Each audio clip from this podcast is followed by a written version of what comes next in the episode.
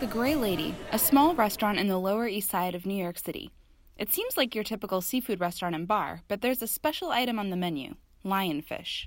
It's a lot like a red snapper, uh, white, flaky, mild fish, uh, a little bit of buttery, buttery taste to it. This is Ryan Chadwick, owner of the Gray Lady and the founder of the only lionfish distribution company in the United States. Chadwick started the business not just because the fish taste great, but because it's an invasive species. Native to Southeast Asia, lionfish became popular in aquariums in the 1980s. Occasionally, pet owners released them off the coast of Florida, where they took hold. Thirty years later, they've been spotted all the way up to the coast of Long Island. They've been able to thrive in the Atlantic waters for so long because they eat almost every smaller fish and they have no known predators.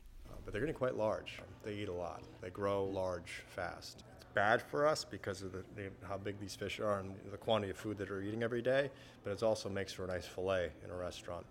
By eating them, customers enjoy delicious fish and also take out a nasty predator.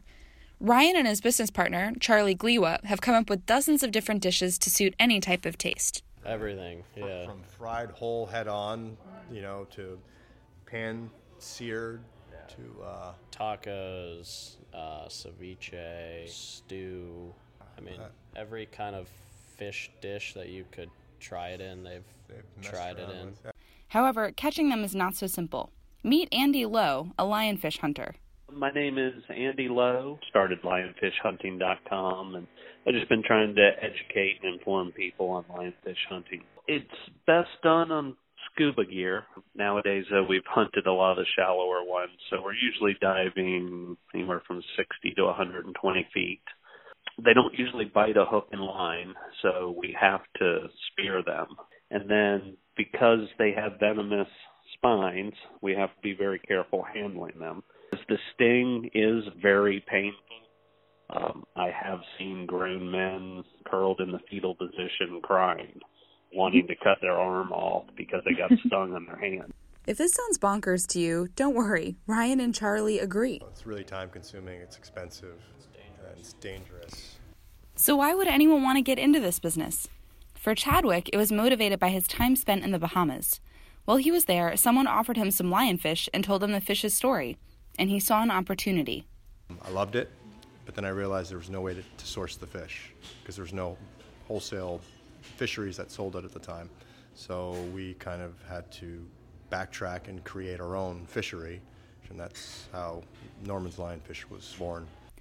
Still, their motivations sometimes confused me once I heard about the insane things they used to do and still do to keep the business running. We first started with bringing up coolers from the Bahamas filled with lionfish on the commercial planes. Ubering lionfish through New York City to other restaurants, and I'd have to tell the Uber Rush guy to be careful and not perk himself. But um. you know, we're Venmoing divers uh, just so we can get them paid right away, and Western Union money. I mean, it's it's crazy. Despite now having accounts with 15 restaurants, several wholesalers, and even Whole Foods, they haven't been able to turn a profit. We don't live in Florida. We're based in New York City. We run this business via our cell phones. I mean, I've never been deeper than like 10 feet in the water before. Hopefully, at some point, they'll make economic sense and make money because we can't be able to bankroll it forever. Luckily, Ryan and Charlie are full of ideas on how to improve their business, trying to expand into new avenues to reduce waste. Bone broth uh, for lionfish, like a homemade lionfish dip, smoked lionfish pate. While Ryan and Charlie are hopeful that their business is doing good, it's hard to say for sure. I mean, we don't have any hard numbers, but um, we definitely hear from divers that they have to go deeper and deeper to find them. I don't think they're making that big of an impact just because you know we are only doing a few hundred pounds a week. Um, but it's more than nothing and it's kind of the awareness i think that is it's driving more than anything. I also asked a scientist dr maya mcguire if she agreed with their assessment. She talked about a bunch of different things that people are doing in florida to get the lionfish out including something called a lionfish rodeo where people go out and try to catch as many lionfish as they possibly can for a competition. That can reduce the, the local population of lionfish. It is also possible that the lionfish are just moving into deeper habitats.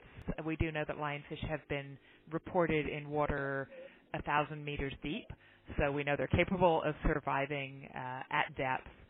The feeling seems to be that those efforts can help on a local scale, but they need to be continual. If you do a collection and then you stop for a few months, the lionfish can reappear. Both Dr. McGuire and the restaurateurs know that the solution lies in being able to catch many more lionfish at one time. The consensus is that, that there is hope. Um, it would be in the development of a lionfish specific trap, and there are a number of groups working on developing these lionfish traps, and, and they're all at various stages and with varying degrees of success. Some researchers have also been working on a robot that can tell that a lionfish is a lionfish and then vacuum it up. In the meantime, though, hope lies in the word spreading about Norman's lionfish. This is one lucky problem where the solution really is to eat your feelings. For Science Line, this is Nell Durfee.